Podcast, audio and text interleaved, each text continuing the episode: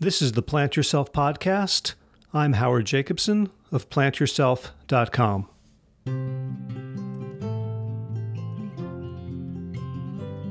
Pretty much everyone agrees that our education system is in crisis and needs to be reformed or overhauled or revolutionized. But today's guest, Zoe Weil, comes at it from a very different perspective. She's not just looking at the problem of students graduating without necessary skills. She's not just looking at the problem of bullying. She's not just looking at the problem of cheating. She's not just looking at the problem of students dropping out, not just looking at the problem of students not performing up to par, not just looking at the problem of standardized tests that don't measure true ability not just looking at the problem of achievement gap between wealthy and poor, between various socioeconomic groups, not just looking at the problem of effective versus ineffective teachers. It's not just looking at the problem of students bored, stressed, parents being frustrated, teachers being overwhelmed. She writes in her book, The World Becomes What We Teach, it's not just that schools aren't succeeding at achieving their stated objectives, it's that their stated objectives are no longer the right ones for today's world. There's a lot I could say about Zoe Weil. If you go to her website, zoeweil.org, or look at her institute, the Institute for Humane Education, you'll discover that she's really a big deal. She's given seven TEDx talks She's written many books. She has influenced curricula nationally and internationally. But I'll let you do that stuff because to me, the most impressive part of Zoe Weil is meeting her and hearing her talk about the kind of world that's possible and the steps we need to take to get there. So without further ado, Zoe Weil, welcome to the Plant Yourself podcast. Thank you so much, Howard. I'm delighted to be here. Let's talk about your your new book, "The World Becomes What We Teach." But before we jump in, I feel like we need some some background. So let's start by um, explaining what you do, because it's not like you know plumber or electrician or teacher. You've kind of created your own your own path and your own name for what you do, which I think is humane educator. So, what, yes. what, what on earth is a humane educator, and how did you get there? Well, a humane educator is somebody who teaches about the interconnected issues of human rights and animal protection and environmental preservation with the goal of providing learners of all ages with the knowledge and the tools and the motivation to be solutionaries for a more just, peaceful, and sustainable world. So that's what a humane educator is, and really all teachers should be humane educators, and all parents should be humane educators because if we care about children and we care about the future, then young people need to know what they can do to make a difference and contribute to more sustainable and healthy systems for everybody.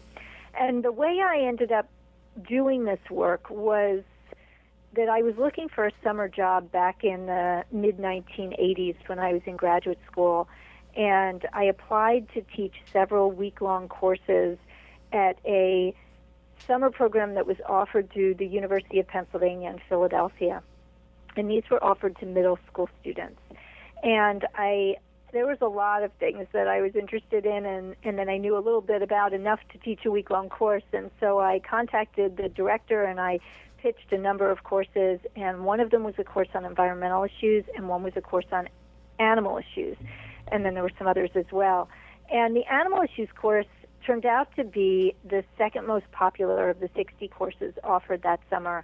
And the environmental course was quite popular too. And during that week, I watched in amazement as my students became different people over the course of a week. They became more engaged, they wanted to make a difference, they had fire in the belly to be more responsible and to make more compassionate choices. One boy became an activist overnight I had taught about product testing on animals in the middle of the week, and he went home that night and he made his own homemade leaflets about product testing, you know, where oven cleaner or soap or personal care products are squeezed into the eyes of conscious rabbits and force fed to them in quantities that kill and smeared on their abraded skins.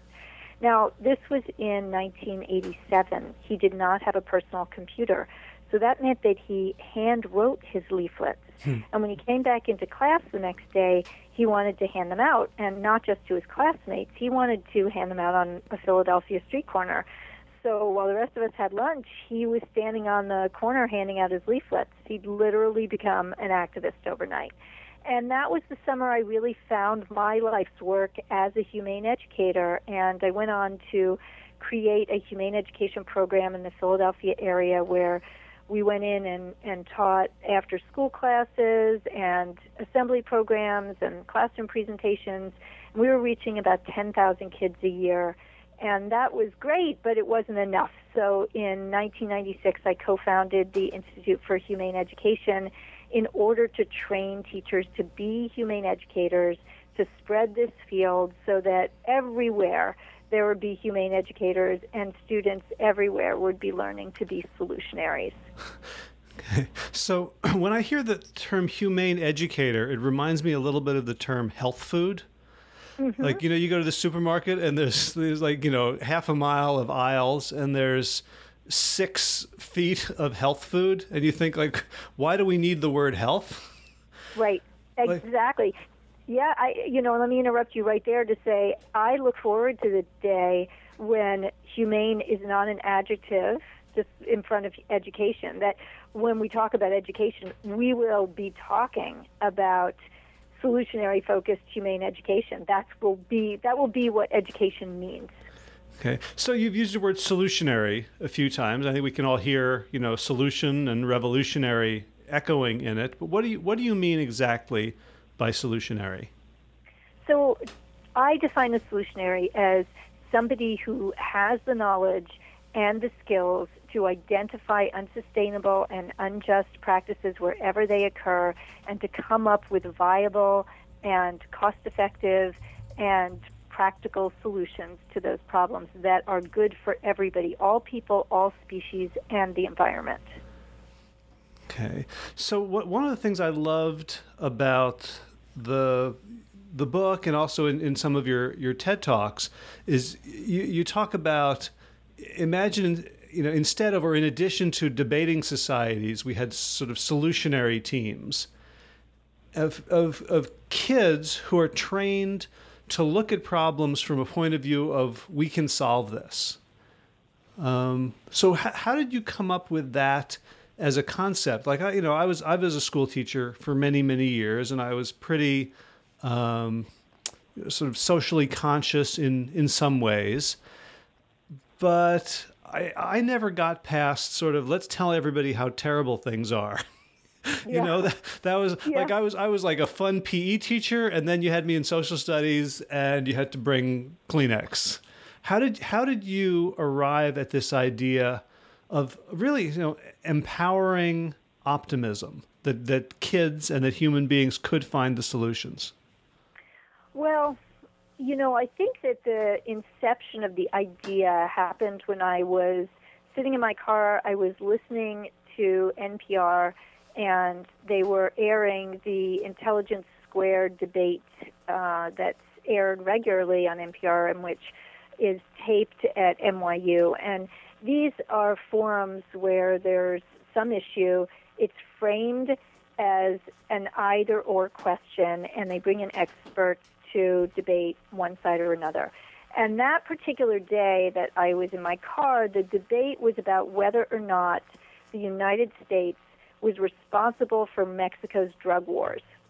And I just found that framing to be ludicrous that that th- why were we debating about whether or not the U.S. was responsible for Mexico's drug wars, which is quite a complex issue, instead of gathering experts together to use their minds and their wisdom and their knowledge to come up with solutions to the problem. And then it got me thinking about all of the debate teams in schools. And in my own community, you can't graduate from our local high school if you don't participate in in a debate. And it's not that students don't learn important skills in debates. They do. They learn good research and critical thinking skills, and they learn persuasion and influence skills.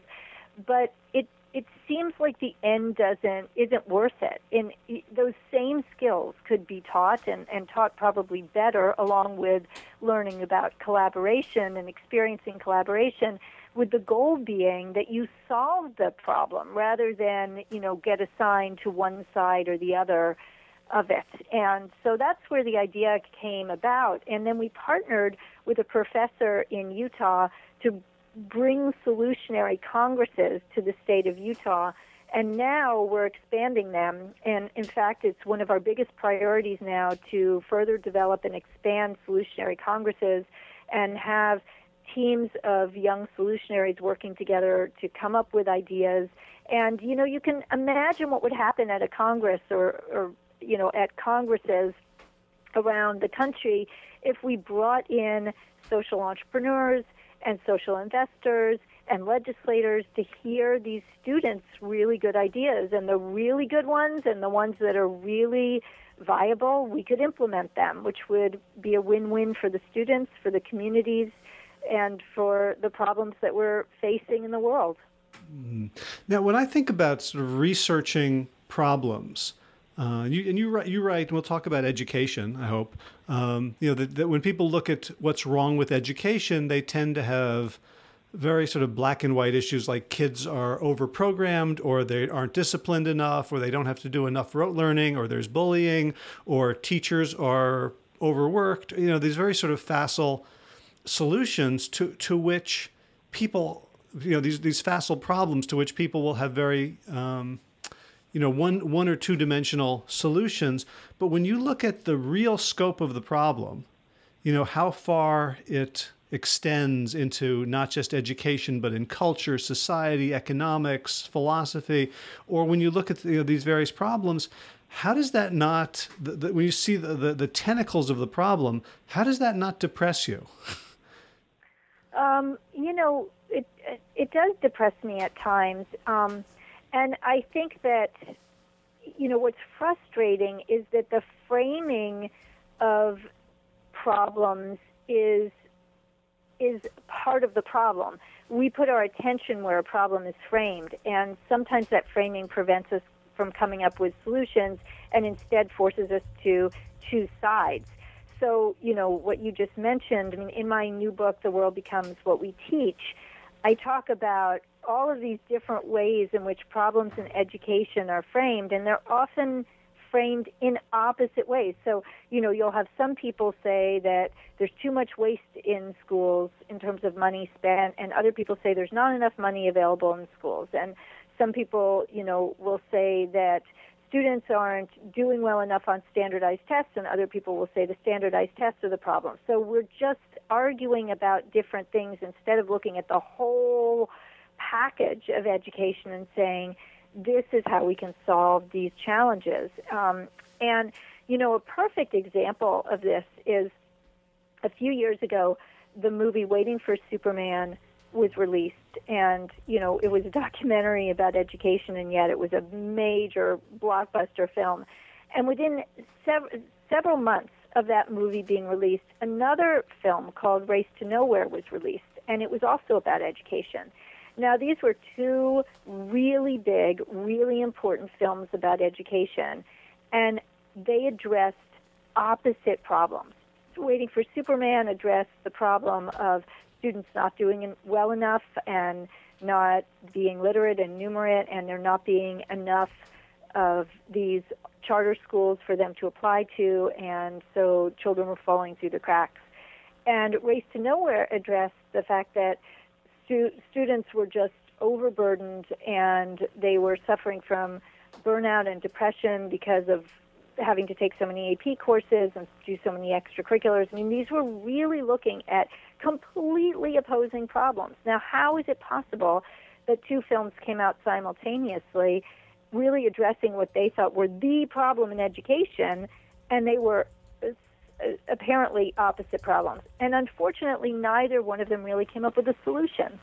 And so this is just, uh, you know, you asked if I find this depressing, and I do because solutions to these problems are are possible and they are limited by our imagination and our ability to understand the complexity of interconnected systems and address them.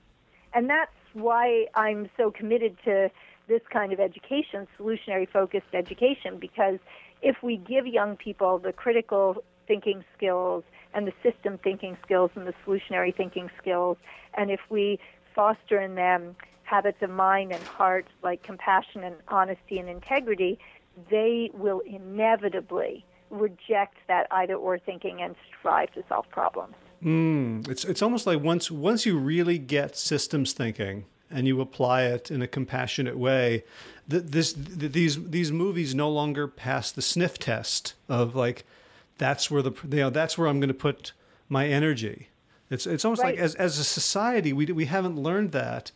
I'm I'm thinking of a a recent Facebook post by a friend that I went to college with about there's this new um, new movie uh, Woman in Gold about uh, yes, stolen I works of art. And it's one of the characters is based on someone that my friend and I both knew in college, who's you know the lawyer who uh, who got involved in trying to you know recapture this stuff. And he said, I, I haven't seen the movie yet, but my friend said, you know, it's funny they had to make him into kind of a bad guy at the beginning. Like it wasn't an interesting enough story without him having a very sort of unidimensional, you know, bad guy to good guy character arc. And I think huh. there's there's so much in our culture that you know, like you know, all of a sudden you're looking at waiting for Superman, and and you've got this single problem that we can all get behind, and we can have slogans about, and we can get angry about, and we can point fingers at teachers unions. But when you're when you're looking at the problem as systematically as you do, um, then a, a lot of the the anger and blame and emotion kind of goes out of it a little bit, doesn't it? I I think it does. Yes, and that is really interesting what you say about you know we have to have a villain. We have to cast everything in these um, in these either or terms to engage ourselves, and that has to shift because it's not a it's not a viable approach to solving the problems we face, which are so interconnected and, and complex. Hmm. So, what, one example of that that's in my mind, and I'd love for you to share it, in, sort of contrasting what you said earlier about this NPR debate about is America responsible for Mexico's drug problems, is a, a discussion that you have in the book about the relationship between um, causes of death in America and the dead zone in the Gulf of Mexico. Can you talk a little bit about that as an example of the kind of thinking you're, you're hoping to, to lead us toward? Sure. So we have developed a unit of study for secondary school students that revolves around the question what do the primary causes of death of people in the United States have to do with the dead zone in the Gulf of Mexico? Now, when you hear that question, you know, it might it might be a startling question. I mean, first of all, many people don't know what a dead zone is. So a dead zone is an area in the ocean that is hypoxic where no life exists anymore. And these dead zones are growing all over the planet, and there is a large one in the Gulf of Mexico. So, what is what could that possibly have to do with the primary causes of death of people in the United States? And what are the primary causes of death of people in the United States? So the question itself begs many, many questions. And those many, many questions lead students down a path of system thinking.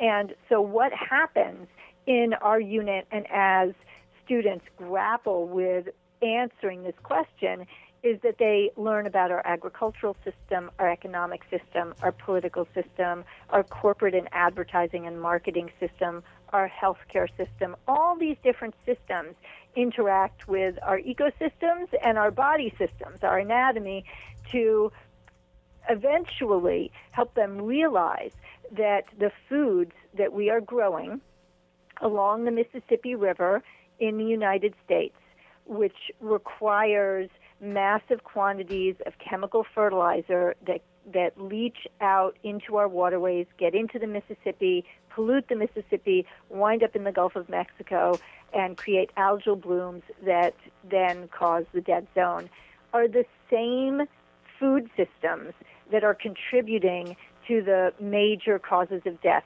heart disease, a few forms of cancer, stroke, diabetes. And so once students understand that these systems are connected, they then take it even further. Why do we produce food in this way? Why are we growing monoculture feed crops to feed to animals so that we are both impacting the environment and impacting our health? Why are we doing that? And we realize that so many systems come into play to perpetuate the most unhealthy foods. So, for example, our economic and political system subsidizes the very foods that make us sick. So imagine, if you will, a teacher walking into a classroom and holding up an organic apple and a fast food cheeseburger and asking students, how is it possible that these two foods cost about the same amount of money? I mean, hmm. think about it for a second. It's, it seems to be absurd that something as involved and processed, requiring feed crops, water, land, animals, many different um, pieces of, of that puzzle that go into a fast food cheeseburger, that that could possibly cost the same amount as an apple off of a tree. It just doesn't make any sense until you understand the way that our political and economic system work and the fact that cheeseburgers are subsidized, fast food is subsidized in so many different ways. So as students understand these connections and as they learn about these systems, then they can focus on their solutionary work. And what would that solutionary work look like? Well, you could imagine that at the end of the unit, and in this unit that we've that we've created, which people are going to be able to access, teachers, schools, camps, nonprofits, it's a six week unit, and the final two weeks are students preparing for and presenting their solutions. So, what might those solutions be? Well, in some schools, maybe some kids will work on creating healthy meal plans for their school cafeteria that defy the system of the school lunch program that's providing so many unhealthy foods. And another group of students might propose legislation and meet with legislators to uh, actually propose no longer subsidizing foods that destroy the environment and destroy human health. And so that could be another area that people go into. Another group of students might be working with scientists and farmers on sustainable agricultural systems or on bioremediation of pollutants. And there's so many areas that students could be working to actually become solutionaries from this systems thinking work. Mm. So this, this really is a long game, isn't it? Because you know a lot a lot of the entrenched interests that benefit from the current systems aren't going to roll over. You know, the one percent is not going to all of a sudden say, "Oh, you guys are right. Let's all live in harmony." But but you're creating a generation or several generations at this point of people that when they grow up are going to you know I'm mad as hell and I'm not going to take it anymore in a in a very positive way. Is is that kind of how you think about why focus on children?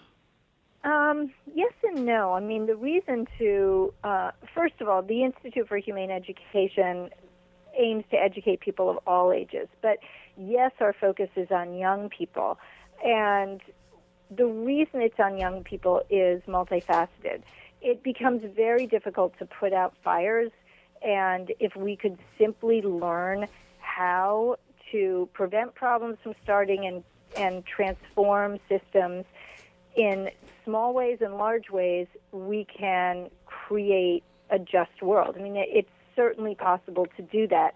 And the way that we at the Institute for Humane Education think that this should be done is by addressing the root system which underlies all other systems, and that's the system of education.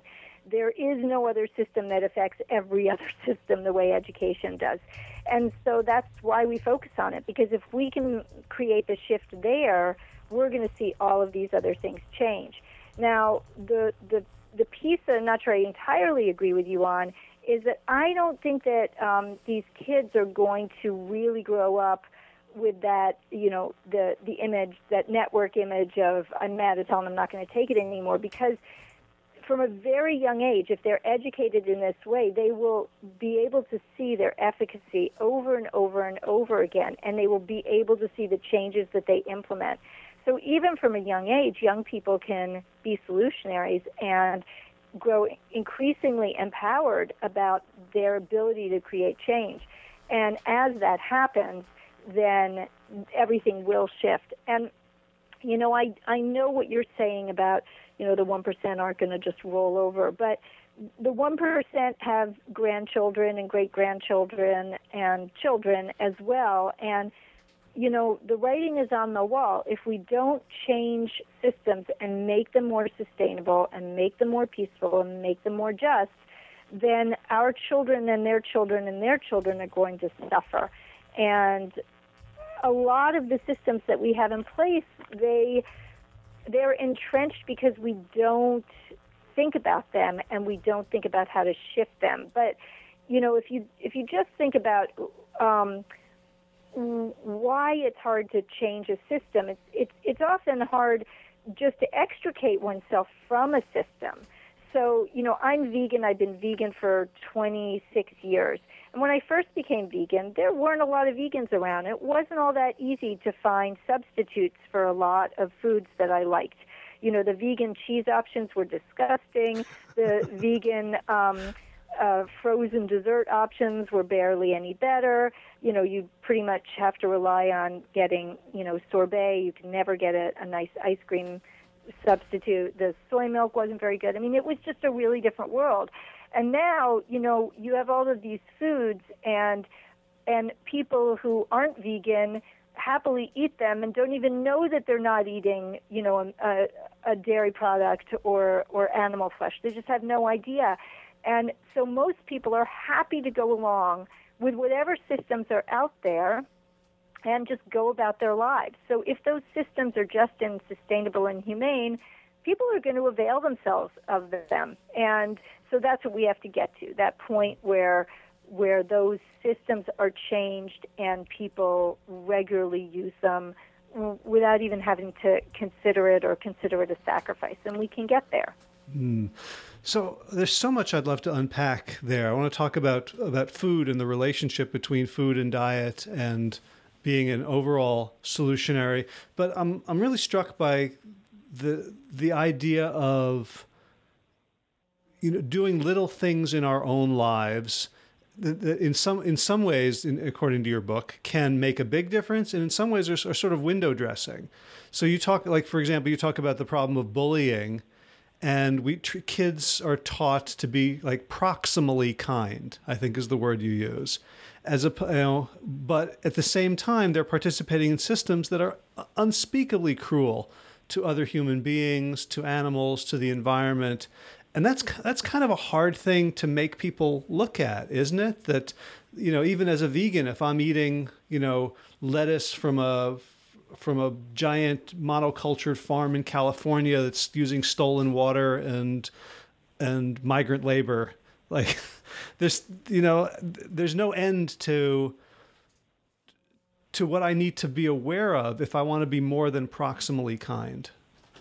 That that's true, and it's um, so there's two things there that that I want to address, and um, one of them is that we can't sort of buy ourselves into or out of a more peaceful, just, and sustainable world, and you know that is why boycotts tend to be very, very specific.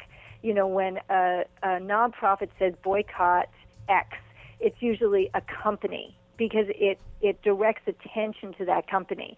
Now, 50 other companies could be doing the same awful thing, but by boycotting the single company, you draw attention to it. And that generally tends to be the purpose of a, of a boycott. And, you know, its corollary, a buycott, is when, you know, you buy things that are produced more sustainably and ethically and um, humanely. And those things are important, and I don't want to minimize that. And, and they're important largely because they are evidence of our own integrity. You know, if I want to um, talk to somebody about changing unjust or cruel systems, while I'm eating a fast food cheeseburger, then what integrity do I have? Why should they even listen to me? so it's important for our own integrity, for our own ability to model the message that we want for other people to even listen to us, that to the best of our ability we strive to make ethical choices. But those ethical choices will not by themselves transform the world. And so that's what I'm getting at. And when I talk in my book about this proximal kindness, you know, we have such a huge focus on bullying now as the um, most important aspect of character education is to learn not to be a bully. And bullying is awful. I mean, don't get me wrong. We we definitely need to to educate children in such a way that they are not bullies and they know um, how to how to help a bully to become not a bully. And those are important things. But we also can't forget that for every bully in the classroom, there is, there are there's the rest of the classroom that might be wearing clothes produced by children working as slaves or in sweatshops halfway around the world to produce those clothes. And that our children need to understand that we are we are all embedded in systems that sort of require that we not be aware of the effects of our choices. And once aware, then we have the co- capacity to make a difference. And that's what we need to educate children to do to make a mm-hmm. difference. I mean, wouldn't it be great to get the bully in the school, you know, bully in the classroom to realize what's happening and to become a leader in trying to change something and in that process become transformed into a person who can make a difference and become transformed from a bully into a change maker and a leader. I mean, that would be pretty exciting. Mm. So, how, how do we do that? And I'm thinking specifically about my vegan friends who advocate um, for for animals and for for the, the you know the vegan diet and lifestyle by handing out leaflets, by showing people what happens to a crated pig or to a debeaked chicken or to a hoist and shackle cow. And if anything, they're driving people away from the message rather rather than inviting people in. It's it's it's it's so hard for people to see that what looks to them to be normal life is really part of this this horrible matrix of suffering. How, how, do you suggest that we begin to educate and convert people? Well, um, you know, education is is the key. Conversion, I think, is that uh, I I would. Um, I think part of the challenge is when we even think that we're out to convert people. That's often what pushes people away. Um, most people don't like to be proselytized at. Most people don't like to be sort of the subject of somebody else's conversion. But all people generally like learning. Learning is interesting. It's just how is it done? And there are some amazing leafleters and tablers out there who welcome others in to learn about an issue, and they're remarkable at educating others. And as we know, there are also people who are so angry about the suffering that they know about that it's very hard to maintain their compassion when other people don't share their concerns. And so sometimes we see activists who, you know, might yell at other people or get angry at them instead of invite them. And this is a practice. I mean, everybody needs an outlet for their anger and you know, often it's their anger that spurred them to be activists to begin with. And everybody needs to find the place where they can be whole and joyful and happy people because it, for no other reason than strategically other people don't want to join a club with angry, demoralized, uh, rageful, and despairing people, but they would like to join a club of healthy, happy, joyful people. So, how can we educate in ways that are inviting and where people say, "Oh, I want to learn about that. I want to know, you know, what's your secret? Why are you so happy and and why are you so healthy and and what's going on?" And so that is just the real challenge for any activist, whether they're animal activists or they're activists working on human rights or environmental issues. It's just so easy to become uh, very cynical and depressed given the state of the world. Mm. But even just saying that, let me just add that it's easy to be cynical and depressed, and yet things are getting better, and, and it's really hard to remember that in the face of the suffering we see and the media that we see. But in fact, we are living in less cruel times. We are living in less discriminatory times, and we are living in less violent times. And the trend is toward greater compassion and greater peace. And we have to remember that, like like Dr. Martin Luther King Jr. said, the arc of the moral universe is long, but it bends toward justice, and we're getting there. Hmm. So let's uh, let's talk about the true price game because that seems like it's a, uh, a, sort of a fundamental strategy that you use to help people come to their own conclusions rather than be converted by uh, by intellectual force. Yeah, well, True Price is it, it's sort of a quintessential humane education solutionary focused activity, and it is a very very flexible activity. People can find they can download it on our website humaneeducation.org in our resources section. And True Price could be a whole course. True Price could be a um, unit. True Price could be your dissertation, or True Price could be an activity you do in a single day in a classroom. And essentially, what it is is you take an everyday item, could be something you eat, or something you wear, or an electronic device, and you ask a series of questions about that item, and you do research to become a critical thinker and a systems thinker and a solutionary thinker. So, first, you ask what are the effects, both positive and negative, of this item on you as an individual, on other people, on other species, and on the environment. And then you ask what systems are in place that perpetuate this item. And then you ask what would be an alternative that does more good and less harm. And finally, what systems would need to change to make alternatives either possible if they don't yet exist or ubiquitous if they do. So you can imagine doing true price on a cheeseburger or bottled water or on an article of clothing or on an iPod and uh, or an iPhone, and you can imagine all the things that students would learn, or any of us would learn. You can do this in your own home. Just open your closet or open your pantry or your refrigerator and pull out an item. And what's amazing is just how much there is to learn, and how in today's world with the internet, there's so much we can learn. And once we do, we're on the road to making choices that are more aligned with our values. So True Price is just a wonderful critical thinking and and solutionary focused activity that anybody can use. Mm. So wh- how, how do you deal with the fact that there are differences not just of opinion but different interpretations of facts like i'm thinking particularly of you know, climate change debate you know there are denialists who say that that's, that's not real um, there are arguments in, in my own sort of health and nutrition community around vegan versus paleo.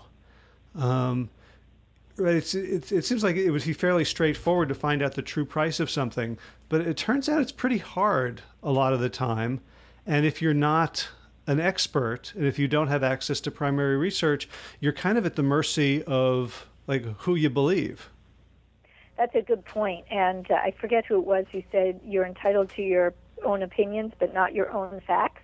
Um, facts are facts, but discovering what a fact is is tough, as you say. Now, everybody does have access to primary research who has access to a computer, but there's so much information out there and so much conflicting information out there. And so it it is our responsibility to to very very thoughtfully and with great integrity and honesty seek out information to make sure that our beliefs are based in facts and based in real research. And there is as much non legitimate research about veganism from the pro vegan side as there is from the anti vegan side, and the same is true about something like paleo.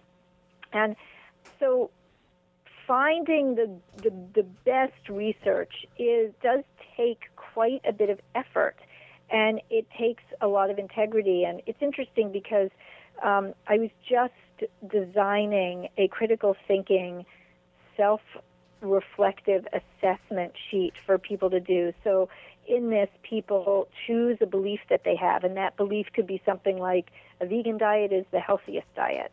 And then they answer a series of questions. Why do I believe this is true? What's the evidence for it? Have I done basic research myself to ascertain this validity? How much is this belief tied up with my personal identity? How would I feel if I found out this belief wasn't true? And so on. And so, for whatever the belief is, you know, whether it's that you deny that climate, you know, climate change is happening or whatever it is, it doesn't matter what side you're on. We all have our beliefs, and very, very few of us have done the basic research to determine whether our beliefs are actually valid and true. And it's a really important thing to learn to do because when you do, you mm, suddenly become a little bit more humble and a little bit more careful.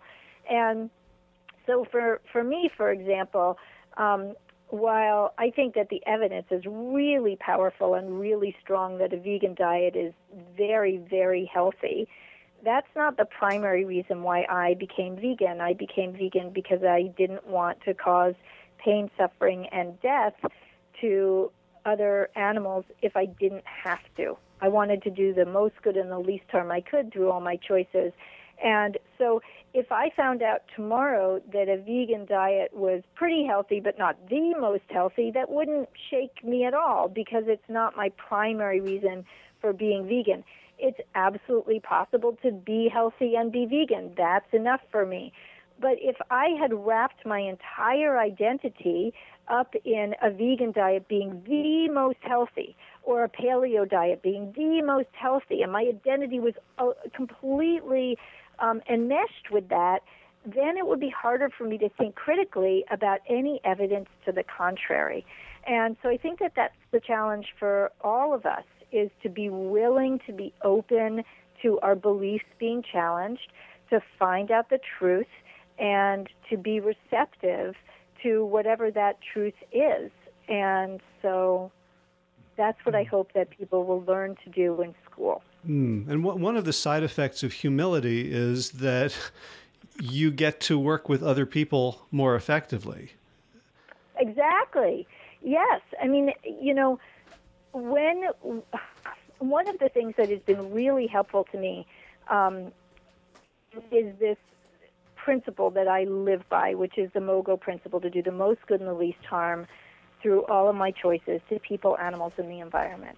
Now, sometimes it's really easy to make a choice that does the most good and the least harm, and sometimes it's really hard. And it, it becomes hard when one recognizes uh, one's blind spots. So, for example, I did not find it all that hard to become vegan. I just, you know, I just no longer perceived animals as food, as somebody to eat. And even though I loved the taste of meat, I was really clear that I was no longer going to eat animals. And I could be very, in the early years of that transition, uh, I could be very self righteous because I wasn't looking at all of my other choices. I wasn't looking at different ways that my choices might be affecting other people. So, for example, when I bought um, some new clothing, was it produced in a sweatshop? If I got a chocolate bar, was it produced with slavery to you know, child slavery in Africa? You know, I wasn't aware of those things. But the more I challenged myself to become more aware, the more I realized, wow, it's really hard. So, for example, I love to go hiking and I regularly drive to Acadia National Park, which is about 40 minutes from me, to go for a hike. And so I have a Prius, so that's better than, you know, if I had a Escalade or an. Explorer, but it still uses energy that I don't need to use for exercise. I could do something else closer to home. But I choose to do that because it's so important to me. And knowing that I'm making a choice that, that does cause harm to the environment allows me to have more humility in the face of other people saying to me, oh, you know, I hear about that, you know, issue about factory farming, but I really love eating chicken and I'm just not willing to give it up. And so I can have a little bit more humility because I'm aware of the things I'm not able to give up. And so then I can talk to them without self righteousness, and maybe they and I can get closer to making more humane choices. Mm. One, one of the things I loved uh, in the book is the, the description of the, the, the, hypothetical group of kids, each of whom has a very different set of strengths, and how they can work together to be much more effective on an issue than, than, than they could be alone. Can you talk a little bit about you know how you get kids because it's um, well there's very little education that I've seen or been part of that really is focused on the, the seed gifts of individuals as opposed to kind of getting everybody, you know, USDA stamped graduate, like they all have the same. How, how do you think about nurturing the individual gifts so that people can bring their collective strengths to, to be solutionaries? Um, that's a great question. You know, I think that there are certain standards that we want all children to meet. We want all children to be literate, all children to be numerate, all children to understand the scientific method, and a number of other things. And yet, there are some students who are going to be, you know, great public speakers, and others who are going to be stupendous scientists, and others are, who are going to be beautiful artists. And why not help young people to identify the issues that most concern them and to think about what are they good at and what do they love to do and then you get these students together who all care about the same issue and some of whom are really good at art and some of whom are really good at science and math and some of whom are really good writers and speakers and you get them working together on that issue and they're doing what they love to do and they're doing what they're good at, and together they're just a force.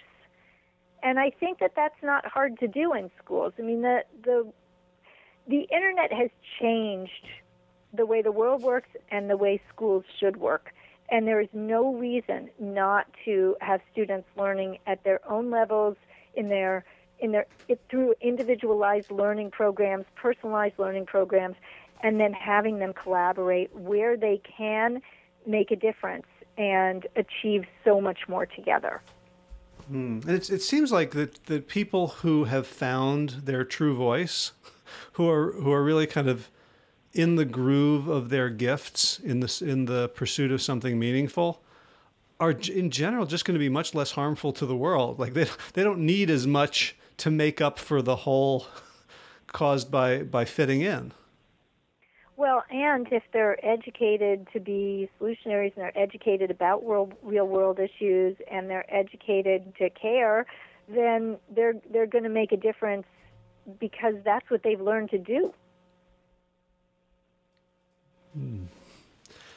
So, um, I love this word solutionary, and I'm I'm looking for people to apply it to, like sort of in a pop culture kind of way. Um, can you think of examples that you know that I and my audience would be familiar with of people that you would look at and say they're they're solving problems as solutionaries according to your your framework and your definition? Uh, sure, um, they're all over the place. I mean, the the creators of Beyond Meat, there's a solutionary, right? Creating a food that meat eaters and vegans are both going to like, and that's uh, healthy and high in protein and, and, and affordable, there's a solutionary right there. Um, Muhammad Yunus, who many people are familiar with, he won the Nobel Peace Prize uh, for his work in microfinance. You know, here was somebody who was a professor of economics in Bangladesh during his country's great famine, and there were people on the streets who didn't have enough to eat, and he was a professor of economics wondering, well, how is everything that I know helpful to the people in my own village? And so he ended up launching the microfinance um, movement that lifted millions and millions of people out of poverty by loaning very, very small amounts of money, mostly to women who had no collateral, which completely turned banking upside down, right? So, you know, the way the banking system works is if you don't have collateral, you can't borrow money. And he said that does that's that's the reverse of what it should be. If you have nothing, you should be able to borrow money. And in hmm. doing so, he started the Grameen Bank, and all these people were lifted out of poverty. Now, I think it's so wonderful that he won the Nobel Peace Prize because you could have imagined him winning the Nobel Prize for economics because he was an economics professor, but he won the Nobel Peace Prize because when we lift people out of poverty, we're helping to bring about peace. Mm. So it sounds like in, in both of these cases and in, in, others that now you've sparked me to think about, there's there's a real element of of elegance, of almost like oh, of course. Like you know, two things that came across my Facebook feed in the last couple of days. One was um, retired racehorses being taken care of by violent male prisoners as as a pro, as a sort of a rehab program. Uh-huh. And another was a, a nursing home that includes a daycare center. And I look at both of those and go, oh, that's that's so obvious that these yeah. th- these two groups need each other, that the synergy is unbelievable, and it's re- it's really kind of a function of of creativity. You know, a friend of mine used to quote all the time. I don't know who said it originally that um, creativity is the sudden cessation of stupidity. Yeah, it's just like there's just something very playful about solutionary solutions. I, I think so too. So how do you, how do you get people to to think playfully about some of the biggest problems that we have? Um, again, you know, I still focus on what happens in schools, and we have to shift it. I mean, I, I think um, our focus right now in education on getting students prepared to take these high stakes standardized tests and grading them all the time and turning uh, schooling into a competitive endeavor is just the wrong approach. And I think schools can be the most incredibly exciting, playful, joyful, creative places where young people are empowered to make a difference in the world. And that's where it begins to me. And that's why that's my particular solution. You know, I, if I'm a solutionary, it's a solutionary in the field of education. Mm-hmm. So, so what what do you see now? You've you've been doing this since I guess 1996, formally with the uh, with the Institute for Humane Education. What are, what are some things you see in the kids? You know, I assume you get them at a certain point where they're products of our culture. They're they're maybe into you know video games and fast food and um, and not very reflective. and what happens to them as they go through your curriculum? You know, um, most young people who who receive this kind of education, unfortunately, respond um, with, "Oh my gosh, this is the best thing that's ever happened." I mean, I in just you know a week of this kind of education, I will get letters from students saying this was the best week of my life. And the reason I say unfortunately is because it shouldn't be the best week of their life, right? That's depressing if spending a week with me is the best week of some teenager's life because her whole education should be this way. And we're not there yet, but more and more teachers are doing this work. And you know we train teachers to do that. We have online graduate programs we have online courses we have free resources on our website humaneeducation.org and you know i hope some listeners of this podcast will avail themselves of these. But we have to get to the point where this is the norm not the exception.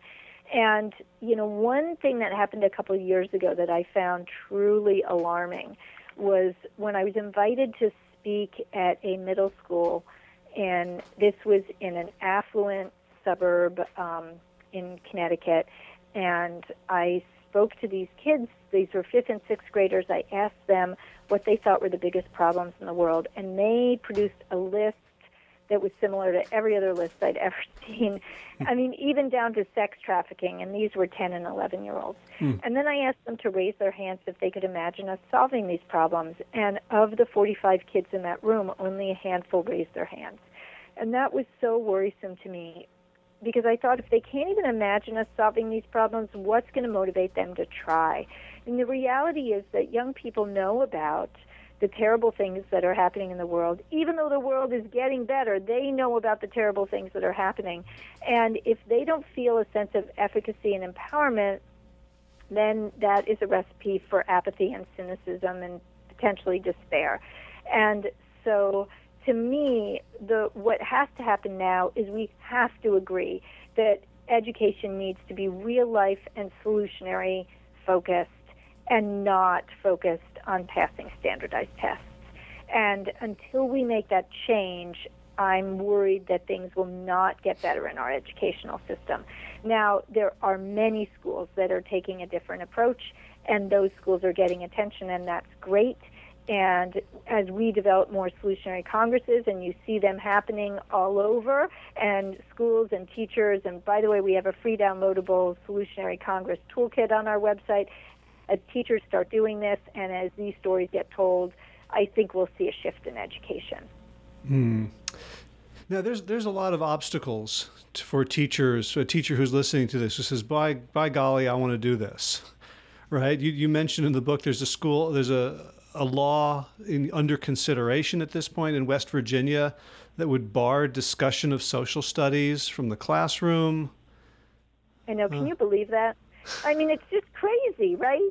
I mean, and and there's states where you know you can't teach about evolution, um, or you have to teach about uh, creationism alongside evolution. I mean, it, it is frightening, and you know, we have to change this. Yeah. This is what we have to work on. This is, to me, the underlying issue of all other issues.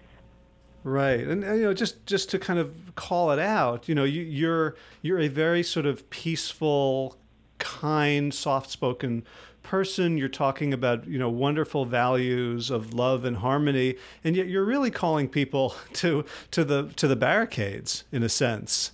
That this is uh, this is this is not for the faint of heart to sta- no, to stand and, up.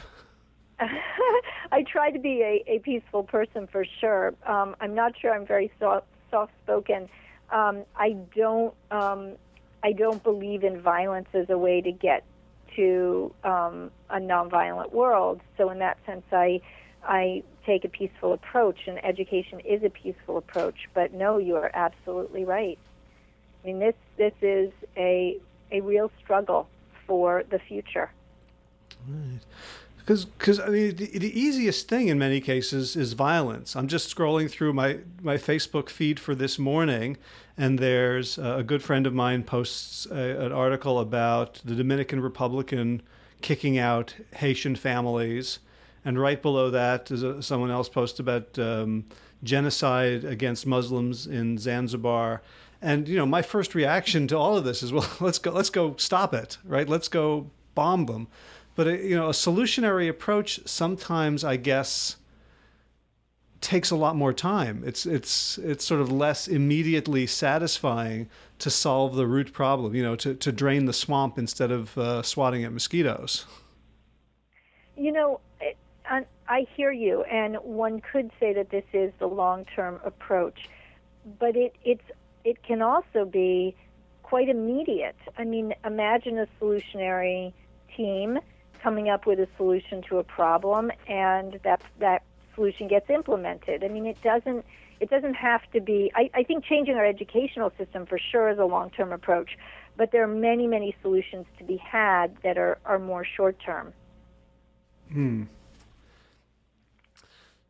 So, where where are you now in terms of changing the education system? What what what's in the works? What's available for people right now. You mentioned a couple of resources uh, on your website, but uh, where you know how how can people who are listening to this uh, shoulder up and and push this thing forward? Well, we would love to be able to help anybody who's listening with bringing solutionary experiences into classrooms and schools and communities everywhere. And as I said, we have a lot of resources to that effect. We are now working on further developing and expanding our solutionary congresses, and we are going to have much more to offer in the coming months to help people to really bring solutionary focused experiences into their communities and classrooms. So, you know, if people go to our website, sign up to be on our e news, and stay abreast. And um, again, if you really want to be a solutionary focused educator, humane educator, we have graduate programs that are online and they are really pretty amazing programs. And we'd love to have more people who want to be full time humane educators bringing this into their communities. Mm. Beautiful. So I, I don't want to let you go without asking you to finish the story of that group of middle school kids in Connecticut who came up with such a exhaustive and comprehensive and horrible list of problems and couldn't think of any solutions. What did you do? Thank you for asking because this is a wonderful way to, to close out uh, this podcast. So I asked those children to close their eyes and to take a few deep breaths and to imagine that they were very, very old and that they were approaching the end of their life.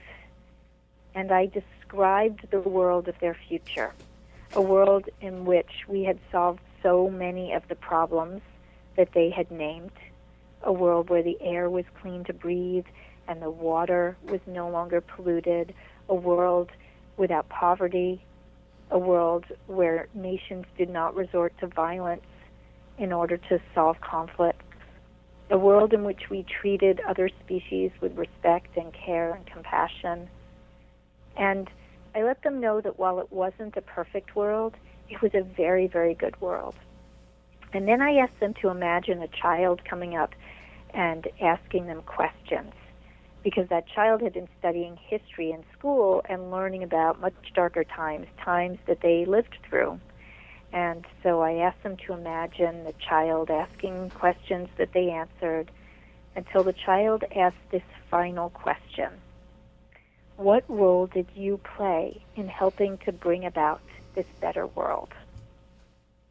So I asked those kids to imagine what they would want to be able to tell the child that they did. And while their eyes were still closed, I asked them to raise their hands if now they could imagine us solving the problems that they had listed. And this time, of those 45 kids, only a handful did not raise their hands.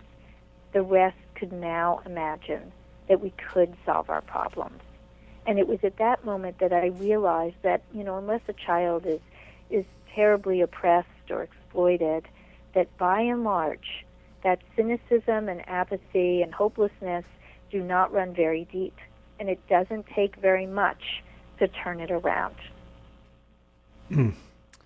That's that's so beautiful, and it's I, I hope that everyone was doing that along with you as you were describing the uh,